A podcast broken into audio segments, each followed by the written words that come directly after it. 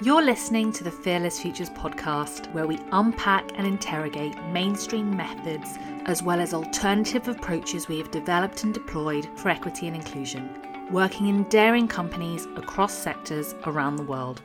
Each week, we will explore a new angle you won't want to miss. So stick around. Hello, hello, everyone. I am super, super excited for today's conversation when we're thinking about all things power and what does it look like to disrupt and to, and to interrupt power, I mean, Ebele Okobi was the person that we had to go to. Okay. So if you wonder why I'm excited, that is why. Sable Lomax, pronouns she and her, Chief Relationships Officer at Fearless Futures. And this is season two of our podcast. I think this is episode seven. I should be keeping up, but obviously I'm guessing in this moment. But we have a guest. I mean, just look at her. Just take, for those who are watching the video replay, just look at her. About ready to go. Look at look at the vibrancy in, in the necklace. Look at the picture in the background, it, so you can understand where my excitement is coming from. How are you today? It is still we're only four hours apart right now because of the time change. So how are you feeling? How's your morning going today? I'm feeling amazing. I just got back from a trip to Cartagena in Colombia, which, if you know anything about Cartagena, is is a center of Black culture. And I am on the eve of a trip to Nigeria, my motherland, my homeland, and so I am feeling amazing. I'm feeling held. Okay, so I'm going to just let folks know who you are, and then we are going to jump right in. Now, normally when you get bios, you try to find things to take out just to shorten them because, you know, time is of the essence. But then I was reading yours and I said, there's no way that this could be shortened because each line felt crucial to me considering okay, the sis. perspective and lens you're going to bring to the conversation. So I want the folks to understand just the, the woman is qualified, y'all. Okay. I, I just don't know how else Okay? okay. Bright, bright, brilliant, and qualified. So here we go. Ebele Okobi is value is a values-led transformational leader who builds mission-driven teams passionate about shifting the arc of the moral universe towards justice. She began her career as a mergers and acquisitions lawyer at Davis Polk and Wardwell in New York, London, and Paris, and left corporate work, corporate law to work in civil society first as a health policy advocate at Consumers Union, and then at Catalyst as an advisory services director, focusing on creating equity strategies for corporations and professional services firms in Silicon Valley and across New York. She left the nonprofit world for Nike's leadership development team and their EMEA headquarters, where she worked in brand strategy across Africa and Nike's women's business. Ebele subsequently spent 14 years in tech policy, government relations, human rights. As Yahoo's legal director and global head of human rights, she built the very first human rights team in tech. At Facebook, Ebele built and led the Africa and then Africa, Middle East, and Turkey policy teams from one person to over 45 during the most politically complex period in the company's history. Ebele's commitment to nurturing and advocating for her team and the community were reflected in her appointments, including as the executive sponsor of Facebook's Black Women at ERG, executive advisor to Facebook's Black Leadership Advisory Council policy pillar, because, amen, rest is revolutionary. She is thrilled to be on a sabbatical for 2022, chasing joy and making good trouble. You needed this sabbatical. I did, girl. how I did. How has it been going? Because when I read this, I said she needed this sabbatical. I did, but you know what? So many of us do. I mean, the more mm. I talk to people, I mean, a it's been a diff. So being a woman, being a black woman in business is always um, a blessing, and just eh, the burden that you carry. And then these past two years, I think for everyone have been really difficult. So I feel really privileged and grateful to have the opportunity to just rest and take time off and focus on chasing joy. I know you just came off a trip. You're on the eve to the motherland. And I know sometimes in context, when people say the motherland, they're talking about the entirety of the African continent. But I appreciate the specificity in saying, I'm going to Nigeria. That's my portion of the motherland that mother Those mother are my people. Right? Those, Those are, are my people. yeah, I'm not talking about the whole continent. Nothing wrong with the whole continent. I'm talking about my people within the continent. What else? Just curious before we jump in, what else do you have planned for this year sabbatical? Or are you just kind of letting the spirit guide you for how the year rolls out?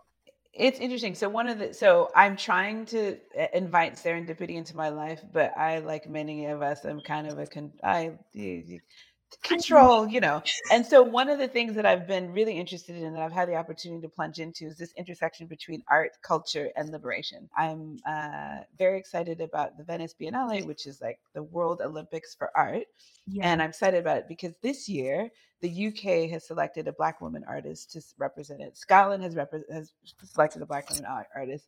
Um, so it's Sonia Boyce in the UK, it's Alberta Whittle in Scotland, and the US has Simone Leigh, who is incredible dynamic. There's just a New Yorker article that came out about her. her so and then France has an Algerian woman. I saw that, yeah. Switzerland has a woman from Morocco, and Canada has a black man, and so it just feels very much like like Black Year at the at Venice, and so I'm a patron of the U.S. and I'm sorry, the U.K. and the Scotland pavilions, and I'm hosting a party, um, well, uh, a black party um, uh, in Venice, along with Ashley Adjaye, who is a homegirl from the Bay Area and also married to David Adjaye, who, if you've been to the National Museum for African American History, he is the architect yes. behind that and many other beautiful spaces. And so we are bringing Black people together to just celebrate. And so I'm doing a ton of stuff at the intersection of art and culture throughout the year that I'm really excited about. Oh, the jealousy. I might have to pray on this. Okay. We've asked this question of every guest so, going to start here with you. A past moment and i'm sure you have many. And can go as you know as, as far back as childhood far back sounds a bit dramatic as early as childhood. What was or what in your opinion has been a crucial mic drop learning moment in terms of all things equity? So an equity based mic drop learning moment that really just has just it resonates with you and it, and it, comes back to you in, in different moments throughout time so I, have had many. So I, this is I don't know that this is the most significant, but I'm just saying because it's the most recent. So I just came back from Cartagena, which I said. Um, so Cartagena was um, is actually was sorry. There's an, uh, a town outside of Cartagena called Palenque. And Palenque is the very first, oldest African free um, settlement in the in Latin America, actually in in North America and it was founded by an, a, a, an enslaved person who escaped and basically and fought off um, uh, the Spanish to a draw and created this town of, of free people. There was this treat. They they were they were such fierce fighters that the Spaniards were forced to do a treaty to just say, okay, you guys can keep your patch of freedom. Of course, colonizers being colonizers, they broke the eh, the treaty and they ended up killing him. But the town remained a free town. And for me, it was pivotal because um, for a couple things. One, understanding the extent to which um, the white supremacy is such a global uh, concept. You know, so flying into Colombia and there's a there's there's what you think Colombia is like, and I've been to Cali before for business, but Cartagena and the Palenque, these are black places. I mean, these are like you're walking around and it felt like you're in Oakland. And so a couple things. So one, recognizing the extent to which white supremacy has shaped so many parts of the world, so many parts of the world.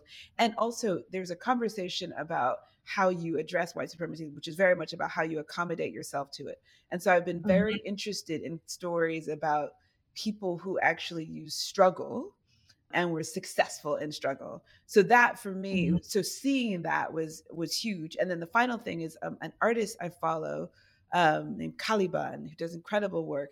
And he posted something that said he was talking about um, Thomas uh, Sankara and a bunch of these um, heroes from Black liberation movies, movements. And he said, Most of my heroes are failures. And that for me, I read mm. that a month ago, and it was because that is true of me. So if I think of all the people that I revere, there are people who either died in struggle um, or led people to the mountaintop, but they didn't get there themselves.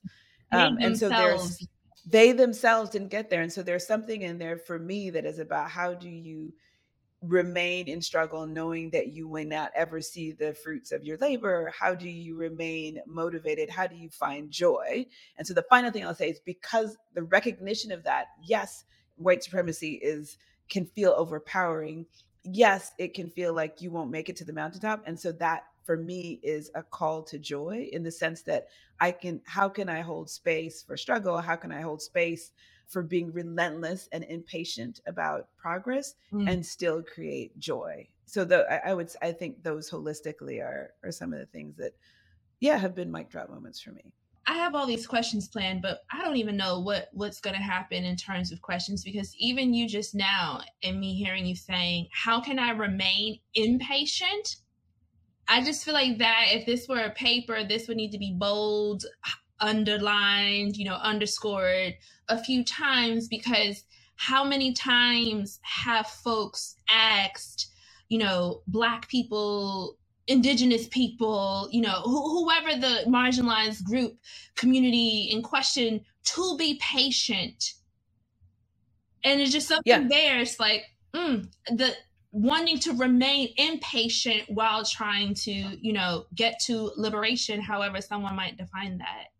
Yeah, I mean, who does patience serve? Listen. So, yeah, when when we are when we say, "Oh, it's fine," and when we allow other people to set the timeline of our own liberation, who does that serve? And I think that there are is a whole spectrum of of struggle, right? And I think people come in in different places, and there are people for whom their gift is patience. There are people, for, and I think that that's amazing. I don't know if you went to I have abandoned religion in my old age, but when I was little, of course, I went to Sunday school, and there's a song, you know, "All God's school. creatures got a, yeah, all God's creatures got a place in the choir. Some sing low, some sing higher."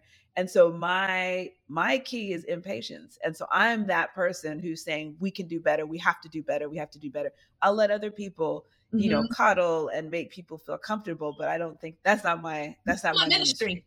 It's not my ministry. That's not my ministry. Uh, I mean, if you can tell why I'm excited for the conversation, hopefully you have proof now. It's only been a few minutes and you've already given us so much. May 2020, Black Lives Matter uprising due to the deaths of George Floyd, which I think is also interesting to highlight. Breonna Taylor was murdered in March, but the the the massive uprising came due to George Floyd's death and the way in which the world responded on on on a truly global scale and then not just you know the citizens of the respective countries the way companies responded on a global scale many of them being and i'm just going to use words that were shared in shock of that such a tragedy could occur and for many of us who are impatient or maybe patient, you know, depending on where you lie on the patience um, spectrum ministry line, we're we're interested in us being polite with the use of the word shock, considering how racism has permeated and infiltrated every fabric of society in the US, in the UK, and, and beyond, because it's a global system. You know, for you when you were watching you know as things were unfolding what was your perspective on how companies were were responding it's so interesting because I, I I, felt so conflicted in that moment. And so number one, of course, my heart went out to George Floyd's family. And there was this just sense of exhaustion but I had an overwhelming, those who know me will not be surprised, but I had an overwhelming emotion of just rage. Yeah. You're shocked? Yeah. How are you shocked? Like, I don't, I don't, how are you shocked? I mean, so for me personally, also, so um, those of you know me, my brother was murdered by police in 2018. He was murdered for walking down the sidewalk wearing a backpack. And there was no you know world upright you know like the world didn't stop because my brother was murdered. And my friend who was also a coworker a colleague of mine at facebook um, sharon cooper her sister sandra bland was murdered. And so that her that, sister sandra okay. Yeah and so and so there are it, How there are thousands. I mean one of the jokes i made after the time is there actually needs to be like an app you know, so your relative has been murdered by police because it's so common. Yeah. And so for me, the fact that com- that companies were discovering racism for the first time, mm-hmm. and worse, were not locating themselves within it. Yeah. Right. So then you started having companies being shocked about police brutality. Never mind that we've been telling you guys this this for for centuries. Remember, but then they weren't locating themselves within the problem. They're saying, okay, we are we think it's sad that somewhere far away police are doing this.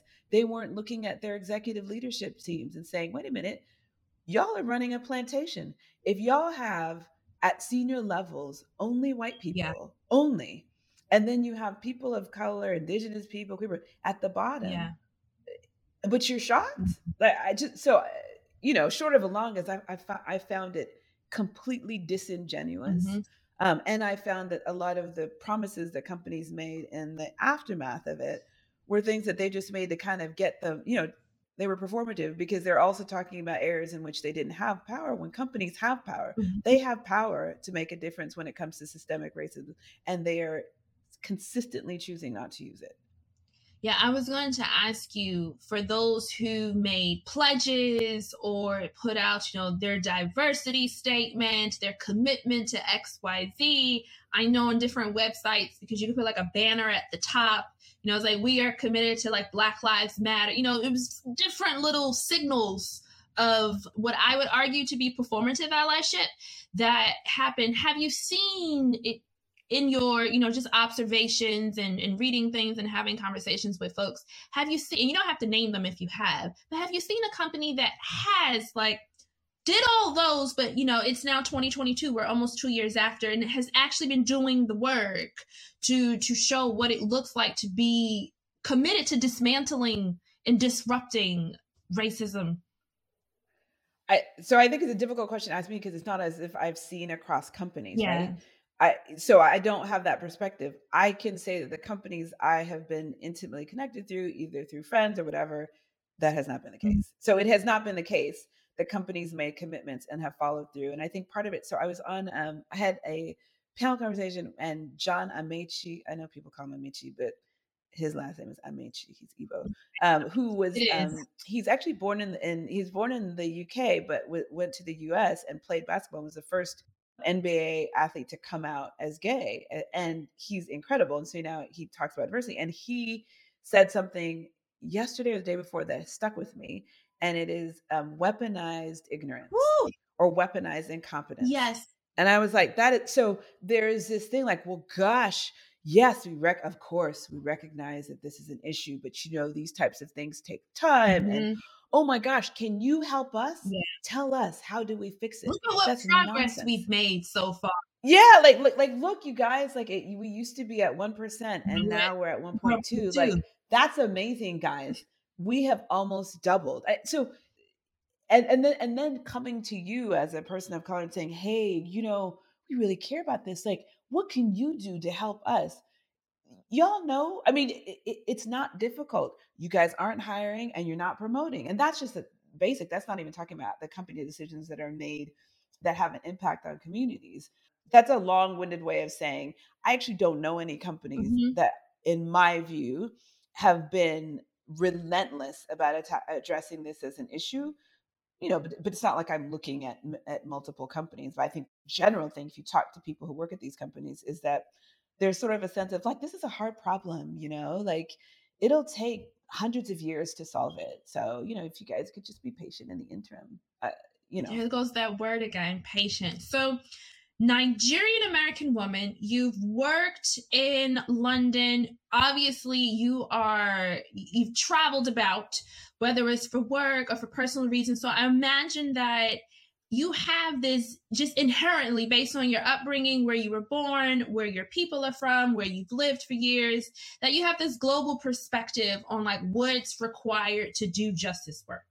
As you've traveled and you have the different lenses, you know, the different lenses and the perspectives and such, you know, how what do you do to ground yourself in like the solidarity of the struggle? And and just to give you some context i found and i'll just use racism because that's where you know what the system we've been talking about this far sometimes and sometimes might be putting it lightly there can be this like visceral disconnect for you know we need to focus on racism in the US. We can't go across the pond, even if it's in a virtual manner, and support those who are struggling with racism in the UK. Or it's like, we can't focus on the US and the UK. We need to go to Brazil, y'all. We can't focus in Brazil. We need to go here. And not realizing that we are struggling within the diaspora and the the roots of the, the mechanics of the system are the same the way it manifests might show up differently but we we could actually stand in solidarity with each other and how powerful that could be like what have you done to ground yourself in recognizing, wait a minute, y'all, US, UK, whatever the country might be, Dominican Republic, Cuba, etc. Can we put our fist up and stand strong together? Like, what have you done to to ground yourself in in being rooted to? I'm trying to dismantle the system. I'm not trying to dismantle the yeah. system for this one city or this one country. Yeah. I think one of the things is recognizing that all of the struggles are the same. They're all connected. And I think, uh, and that they're, who does it serve? to separate the struggles. Like who does it serve? Mm-hmm. It doesn't serve us. And so understanding that and, and then I think often we focus on, you know, racism or homophobia or misogyny without focusing on the root cause. And I think if you focus on the root cause, if you focus on dismantling the root cause, which is white supremacy, white connect. patriarchal supremacy, white uh, uh, uh, uh, rampant capitalism, if you focus on that, yeah you focus on that, then you realize that all the struggles are connected. And, it was really a gift. So when I was at Facebook, I started as a director for Africa, and then I uh, was promoted to Africa, Middle East, and Turkey. And the joy of being able to help people see the extent to which those they're connected. The struggle in Palestine is intimately connected to Black liberation struggles. And in fact, I was privileged to have on my team a woman whose father had written sort of a seminal book on the connections between Black liberation struggles in the 60s and 70s and the Palestinian liberation struggle. And I actually brought him to my team to talk about his book. And I think the more people are educated about what the system of power is, the more you cannot help but understand that they're all connected. linked. Yeah. And they're all connected. And the other thing is, I think, centering ourselves on the intersections that are most vulnerable. So if you solve for if you solve for a trans person who's disabled, who's black, if you solve for that, then it, it so trickle down doesn't work. Trickle down doesn't work, but trickle up does. Do you know what I mean? So if you're solving for for people who are the most severely impacted by systems of power, then you're solving for everyone, including white people, except for white people who are mediocre and in their jobs because they're mediocre. Those people should be concerned anyone who is upheld by systems of power, yeah, you're going to be concerned because equity actually does impact you if you're in a position if you are if you are in your position because of a lack of equity. But yeah, I think the the biggest thing was recognizing what the foe is and then recognizing if you under if you keep your eye on what the foe is then it's clear that we're all working together and that we are all connected I'm gonna have to find a way to clone you. I don't believe in cloning human beings, but I do because there's so many of us. I know there's so many. I know, but I feel like we should just do a little overpopulation. Let me focus. And you mentioned this a little a little bit earlier hiring us more, promoting us more. And oftentimes when that's conversations taking place, we're talking about recruitment, you know, the 1%, and now we're at 1.2. Let's everyone celebrate. Let's bring in a famous black speaker to talk to everyone about, you know, whatever the topic may be. We've done fantastic, y'all. And then, you know, that be that. We might not even grow from 1.2%. And there's so much focus on the pipeline problem. I mean, I, if I got 10 cents since I've been at Fearless Futures in particular about the pipeline problem, I'm not saying my student loans would be gone, but I'm saying we'd be almost at, you know, completion in terms of paying them off. but we know that that's nonsense. Like we know it's not true. And it's often used as an excuse to justify taking measurable action that you have to be accountable for and to and you've built teams you went from one to 45. So we know it's possible. You've done it. You know it's possible. Can you tell the people how you've done this magical thing? Because they do seem to yes. believe it's magic. And I want them to know yes. it's not magic. All humans have the possibility to do this. so I so I think I would go back to John Amaechi's weaponized incompetence. So so it is deciding. I actually prefer to keep my workplace and to keep power looking the way it is. And so I will then say, oh, it's just so hard to find. And so I, I would just, I remind people of the inherent racism within that. So think about what you're saying. What you are saying is that Black people, Latino people, across all of these enormous communities, you cannot find someone. It's nonsense. You can't find one person one of my favorite stories about this is I have a friend named Darren Isom who is now, I can't remember where he is, at Bridgespan. but at one point he focused he um, was a funder on arts programs. And one of the things he would do because he was a funder is whenever he would meet with the program he would meet with the board and say i don't see your your community the communities you're serving are people of color. Why is your board why don't you have anyone on your board who's a person of color? And they would say oh it's just so different difficult pipeline and he told me this and this story is to me he said one time someone said that and he said i've seen all your resumes you know because he's a funder so i'm a funder I've seen your resumes. I know what schools you've been to. This is a mediocre bunch. So that you would oh. say you can't find someone to rise to your level of mediocrity. And I thought that was amazing because what we usually do is then we throw people who have two, like look at Ketanji, sis Ketanji. She has every, I mean, I mean is there a box she doesn't, she doesn't tick? So we throw people with all of these to to sit on a bench with Amy Comey, Coney Barrett and beer drinking Kavanaugh. Like the so so I love that statement because it, it helped ground people. Wait a minute. Y- y'all are this is not a Mensa bunch. This is not like this isn't King Arthur Circle. This is y'all are average. And you're telling me you can't find an average black person. So anyway, in my case, what I did was I was relentless. So there, so when, so imagine someone telling me I'm hiring for Africa across the entire country of Africa, and they're like, "Oh, it's it's impossible to find an African person who can do policy. Nonsense. The fact that you've said that, think about how, think about when you said that aloud and you heard yourself, what did it sound like? And so I was relentless. So I recruited my own people. Okay. I sat down with some of the recruiting people and said, This is how you recruit across the country. Because a lot of things is their own ignorance. Yeah. And because they're ignorant, they don't know which schools to talk to go to. They don't know what competencies they're creating job specs that essentially are like, I want a white man. And then they're just arranging around and they're having criteria. So, for example, imagine recruiting for Africans saying, well, but I want the person to have 10 years, 15 years of experience working in the US as a lobbyist. Yeah, that's not like, Why? Mm, that's coded Why? for white.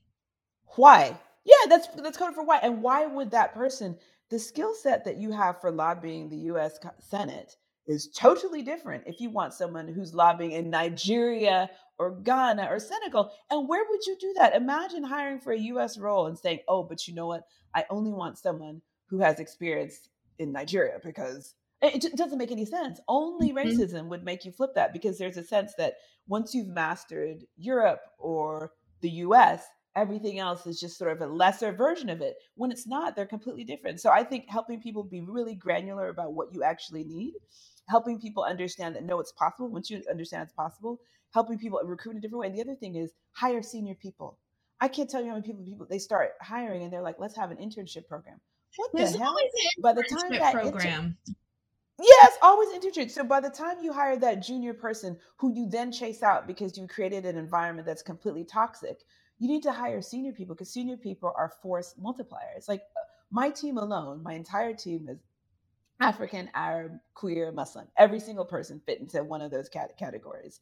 But that's because I'm a black woman and I was relentless and I was senior enough at a certain point and, you know, dedicated enough to make it happen. You have to hire more of us at that level and and, and ex- examine, ask yourself why you feel more comfortable only hiring junior people. Nothing wrong with junior people, but why is it that that's why do you feel more comfortable with people that you don't think are threatening to you? So yeah, I, I think hiring senior people and letting them and creating an environment where they can thrive it will come because we will we put our backs mm-hmm. into it it was something i mean you said so much but something in there in particular it's like you you had you were at that level so you had the power to be able to do things differently and going back to you know how folks will flip racism when it when it's beneficial to them as to why they can't find people.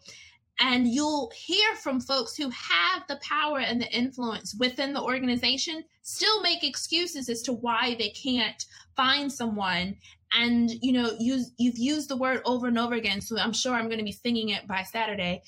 Being relentless it's like this issue is not about you not having the power to make certain choices. It's you not being dedicated to to doing yeah. anything differently and and let's just focus on what yeah let's let's probably locate that problem this isn't about pipeline yeah. this is about your unwillingness to do something different yeah. and to be committed to it because you can't try it for one week and go we couldn't find someone you can't talk yep. one different exactly. school and then go oh well you know they're not there It's like we're here. Yeah. We've been here.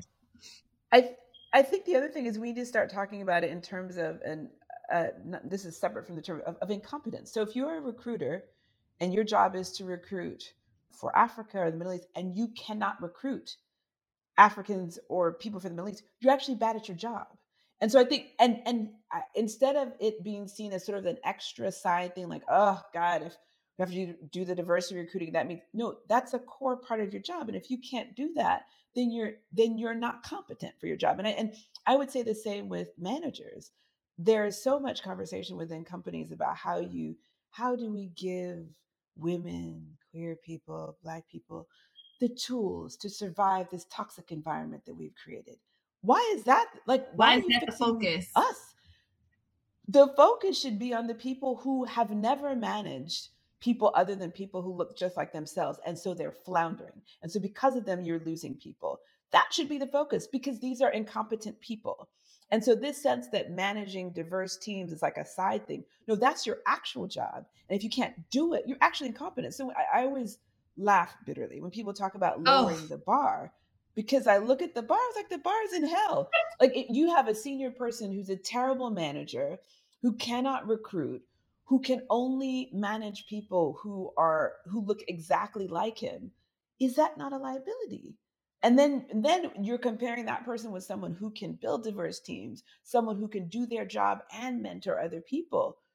Or have we not lowered the bar for yeah. for chad? Where's the bar? Like where what is Chad's low. bar so i think where is the bar? Yeah so i so i think thinking about it in terms of competence as opposed to it being like, oh, how can we help Black people and women survive this terrible t- culture we've created? No, no, no. How can we give managers accountability so that they're not creating these terrible cultures, which, quite frankly, are bad for everyone? They're not mm-hmm. just bad um, for people with minoritized identity. And you know, as you say that, I'm thinking through how many folks aren't making the connection between talent retention. Like I've heard folks, you know, and not necessarily in my work with Fearless, but you know, just in other conversations, like, but we we recruit black people we've recruited indigenous people we've recruited queer black people we actually had two whole disabled folks on the team and they never stay and it's like and you you you haven't made the connection as to why folks get the hell out of there within one to two years.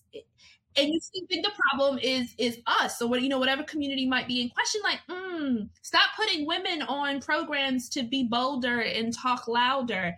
Maybe we need to you know right. re-envision what how we define success and what we you know the criteria for what leadership looks like and how many times we're getting spoken over in the meetings. You know this not making the connection between recruitment and retention is always fascinating to me. Yeah, there's an MLK uh, quote when he talks about some of his qualms about integration.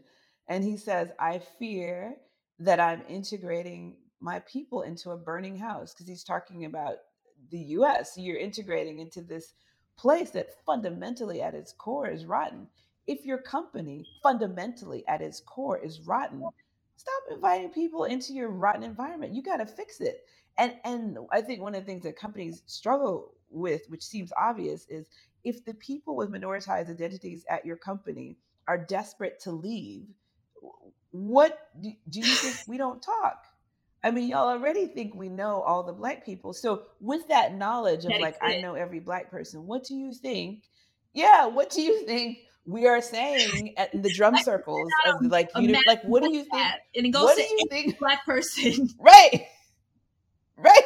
There is like one newsletter that we all share. So what do you think people are saying about your company? So if your company is a trashy place to be bringing new people in won't solve it. You got to fix what you have. You have to you have to solve your burning house problem and then recognize the commitment required. You can't have like one initiative for, you know, indigenous folks or, you know, Muslim women and it lasts like two months. First of all, why is it initiative? But we won't go down that lane. And then it's done for two months. And I'm like, look, but the Muslim woman still left. It's like, right, right. But this is where I think you have to turn the camera around the problem is not the Muslim woman who just came and just trying to do her job. It was never her problem. She came, she was super excited. She's overqualified. She probably came in underleveled and underpaid, but she was like, I'm gonna get make this work. Yes, and then y'all, you know, so I, the the the camera needs to be turned around, and we need to think about are we uh, do the managers we have is the is the architecture we have within the company a company an architecture that's inherently toxic and if it is you have to fix it you like you you have to fix you have it. to fix it and you have to resource it properly but that's the conversation i think for another day it's like you can't just hire the one person and go all right change things for the 7000 sparkle you can't hire like the one black person so this is the one black person who's on your senior leadership team and be like, fix it. That's like that, that works. no, that's that's not how any of this works. While you're still mm-hmm. clutching onto power. So you refuse to integrate your leadership team, but then you task this one sorry person with the responsibility for integrating the rest of the company when you've shown the company that you don't think it's important because everyone who reports to you and everyone who reports to them is white. So, like you've done that. You have done that we tried. We, See, brought, we, we brought them in like right. she was gay, Muslim, disabled. Right. She was trans. I have seen her use a wheelchair. She fits yes. all the boxes, and she alone couldn't fix it. It's not a possible thing, and y'all aren't serious. There, if you think about all of, if you look at companies, all the things that companies value, and how they resource those things versus how they resource this, eh, it's it's clear. It's not. It's it's not something you're serious Speaking about. about power and people and all things that come with that, I feel like in the last maybe since 2016, I'm not gonna say last two years, that would be and that would be just not accurate.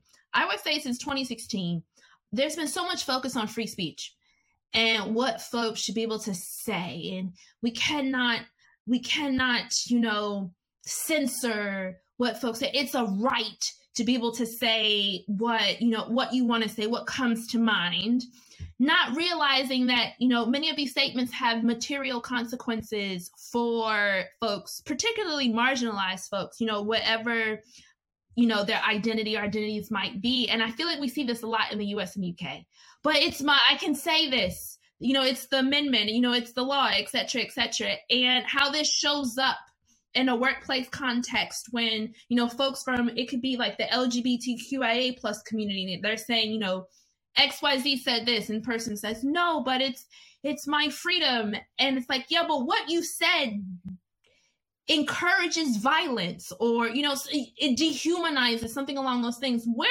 how have you seen that play out when you know companies are saying they're committed to equity and inclusion and diversity and belonging and all of the jargon words that exist but then going no but you know i can't tell someone they can't say xyz like why do folks fall for free speech so so easily?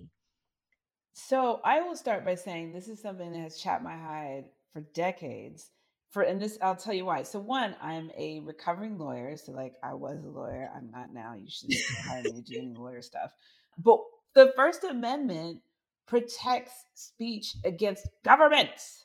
So it protects, so it gives you as a citizen of the US, not, the First Amendment yeah, is not, not, a global, global amendment. amendment, people. It's only in the US, so please. But that protects you from government yeah. sanction. So what it's saying is that you as a citizen should have the right to challenge your government. So, Black Lives Matter, all of that stuff, you should have a right to challenge your government.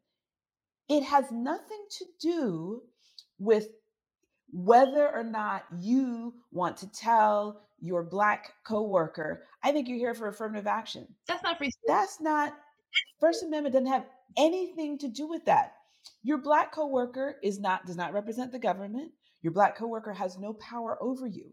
So you saying that to them is not a, a brave um, exercise of voice against the powerful. That's you being an asshole. That's what you're doing. That's what you're doing in that moment. And so accept that. So don't pretend like you think it's something different. So anyway, so first, so my first issue is that when people talk about the First Amendment, they don't know what they're talking about. And the First Amendment has nothing to do with that conversation. Second of all, nothing protects you from the consequences of your actions. So if you say a thing and that shows you to be a bad manager, then you're a bad manager. Like you, it, it doesn't. if if you manage for example people with minoritized identities and you make it clear that you think those people are subhuman or are less valuable than other lives it is a completely valid inquiry to say wait are you qualified to manage these people given what your views are there is no protection against the consequences of your words and so it, it has been since time immemorial the ability to shun people for for for statements that are that go against norms we have always done that and the other thing that irritates me a lot is if you have a minoritized identity you spend a lot of time thinking very carefully about what you say. You spend a lot of time managing around fragility because your job is on the line your your livelihood is on the line and so to have someone who would i mean it is in my older age that i've become completely immune to white fragility. Like I just have no interest in it. I'm not going to pad around your feelings around it. If something's true, I'm going to say it. But the vast majority of us don't behave like that. And so to have someone say, "Oh gosh, I'm in a position where I have to be careful what I say," welcome, welcome to my life, ma'am. Like, like welcome, welcome. And, and the and the consequences for people with minoritized identities so are severe. severe, up to and including like yeah. horrible consequences. And so this notion that someone now that now someone will tell you, oh gosh, you shouldn't have said that racist thing or that homophobic thing, and that's considered that's uh, that that's considered something that that that that that ruins someone's life. I always think y'all mm. couldn't live my life mm-hmm. for half an hour what as you were talking my brain started connecting um and i've done it before but just in this moment like free speech to all of the focus around cancel culture where you know you have folks in priv- who have privilege in in powerful positions going i can't i just can't say what i used to say and it's like how many of us have never been able to say what we have wanted to say for how long? Welcome to cancel culture. Also, who is historically canceled? And who gets to be forgiven with a pat exactly. on their back over and over again right and let's think about the differences between what we want to say so those of us with minoritized identities want to talk about our experiences we're, we're looking, for equity so but you but you are complaining because you can know and it's funny because you actually most of them can because the consequences yeah. are meant de minimis but you're complaining because you cannot freely denigrate you can't dehumanize people can we yeah. just compare can we just compare what our aspirations are? Like your aspiration is to be free to and dehumanize whole swaths of people. Our aspiration, yes, our yeah. aspiration is to live.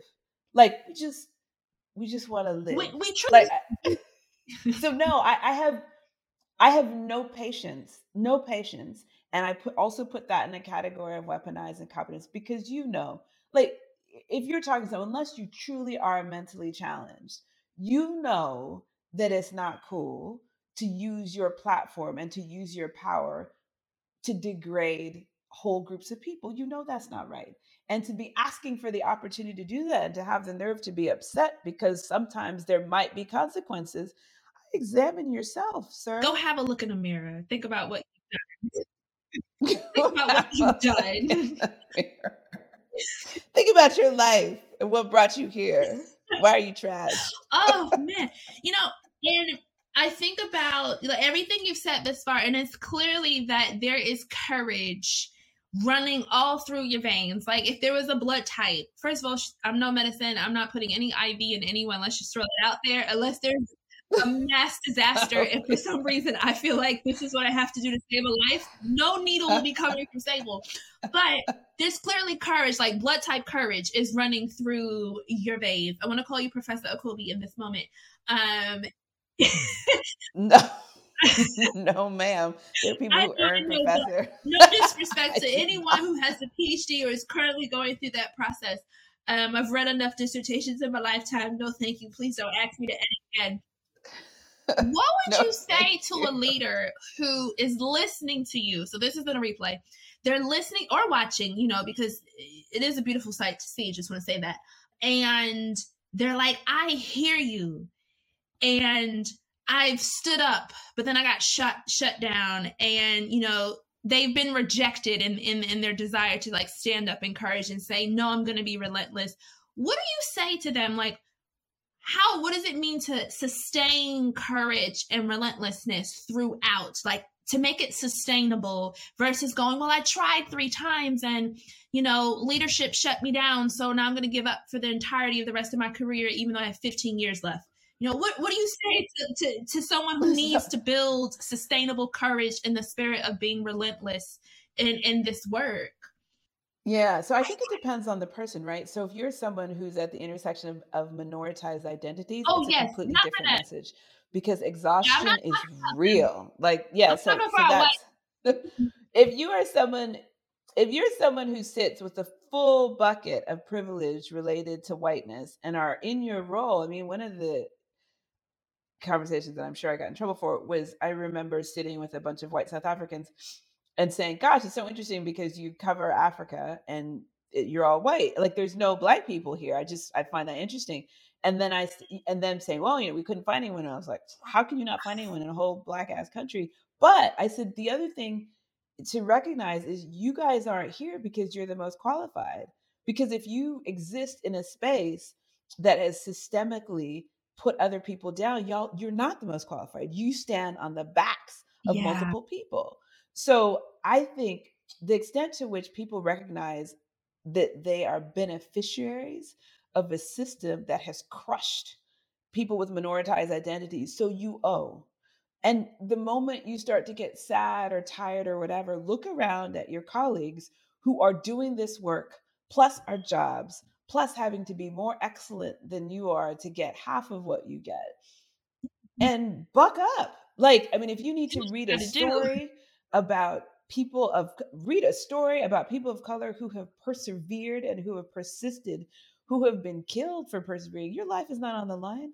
It's not on the line. So, so I think helping people see where they sit. So you sit in a system where you Mm, have the position that you have because you stand on the backs and shoulders and the mm, necks of people who have been mhm. pushed out of those systems. violently I think if you recognize the extent to which push violently, the extent to which no, the extent to which you exist because of violence that has been done in your name, and think about whether or not it really is hard to send another email to say, "Hey, have we looked at the pool?" Like, is that hard? Like, think about the blood. I mean, I I, I, I, keep saying I went to Cartagena. Cartagena was founded by Spaniards who, when they got there, they looted, they dug up the graves of indigenous people, looted the graves, took the stuff, sold it, and they sold it so that they could enter into the lucrative i mean human trafficking business.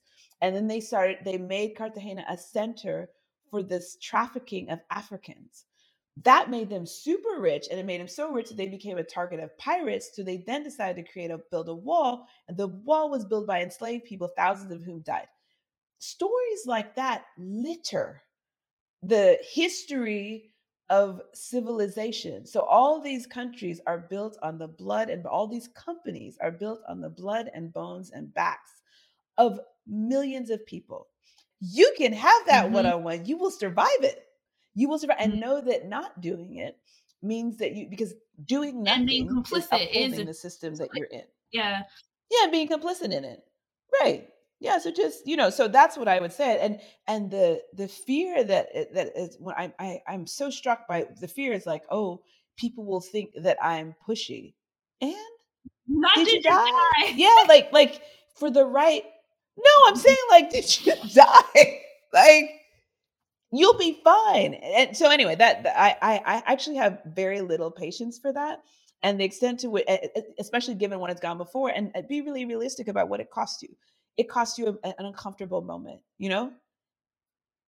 And finally, the data shows that people who advocate for diversity issues, who are not in the groups, actually get a bump.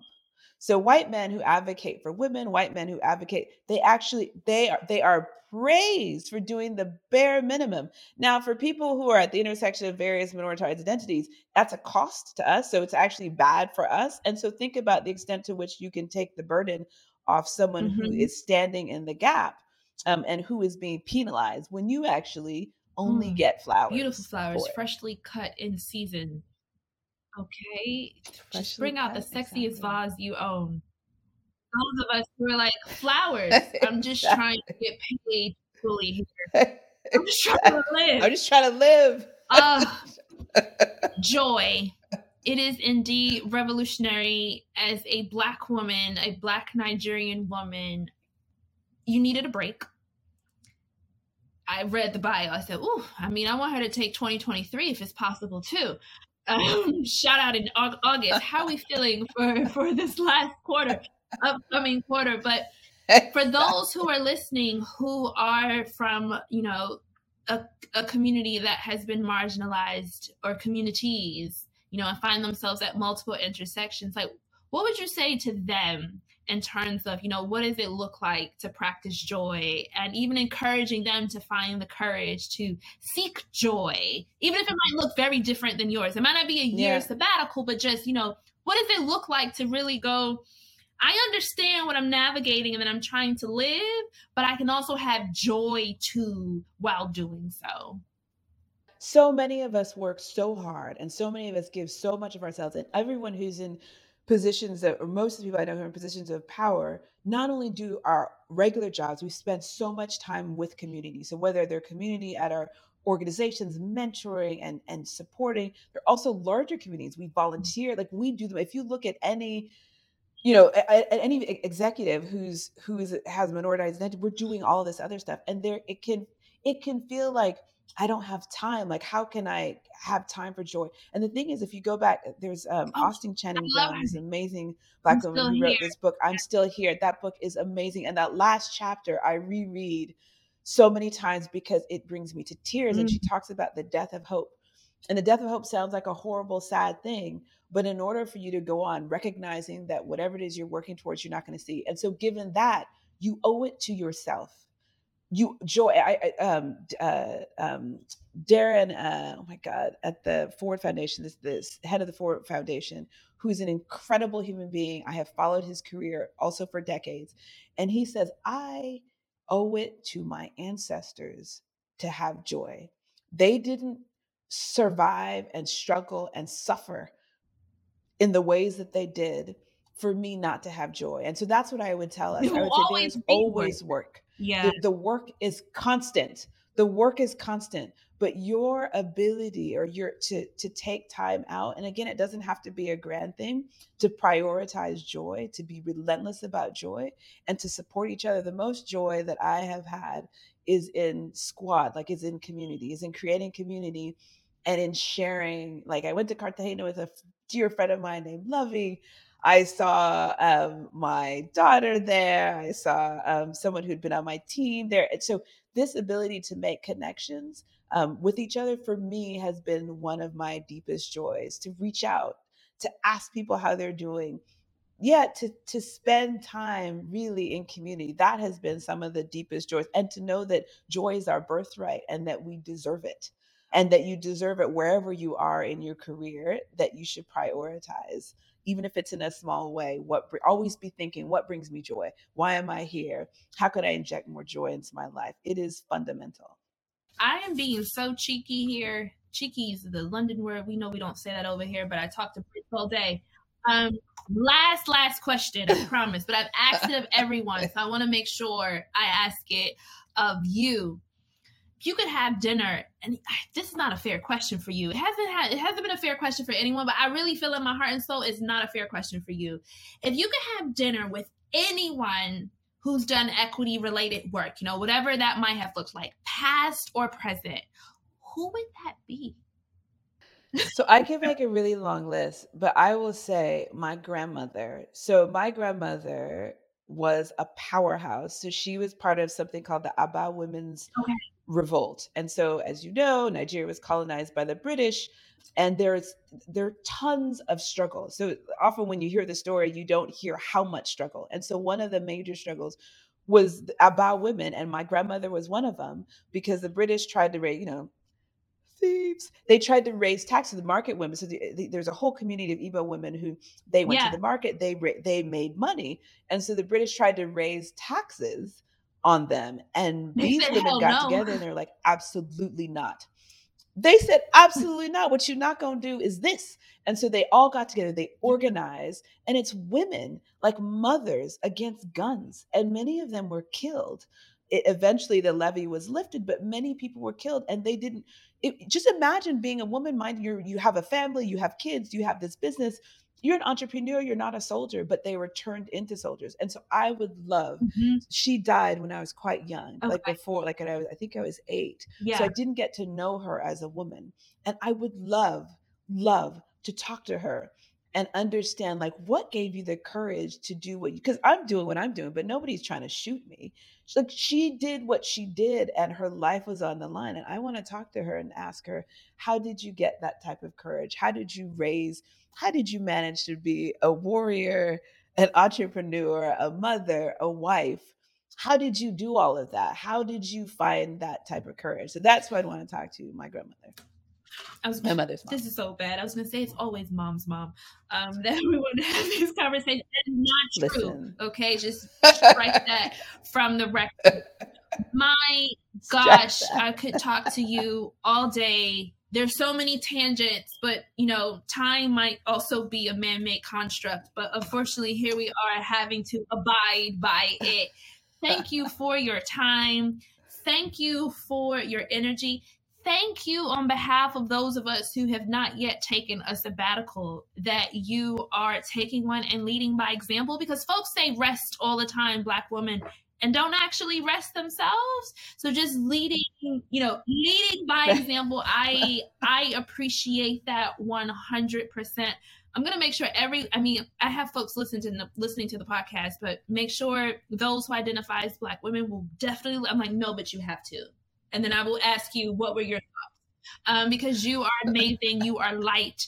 For those who want to follow you, just out of curiosity on your sabbatical, are we documenting this or are we just truly living life freely?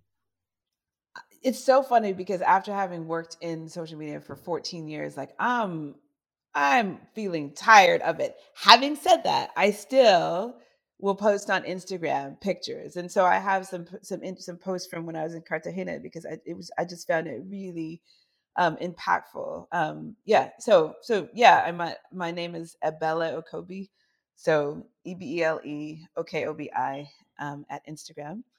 Thank you so much for having me. This was absolute joy. Thank you for joining me. This this has been amazing.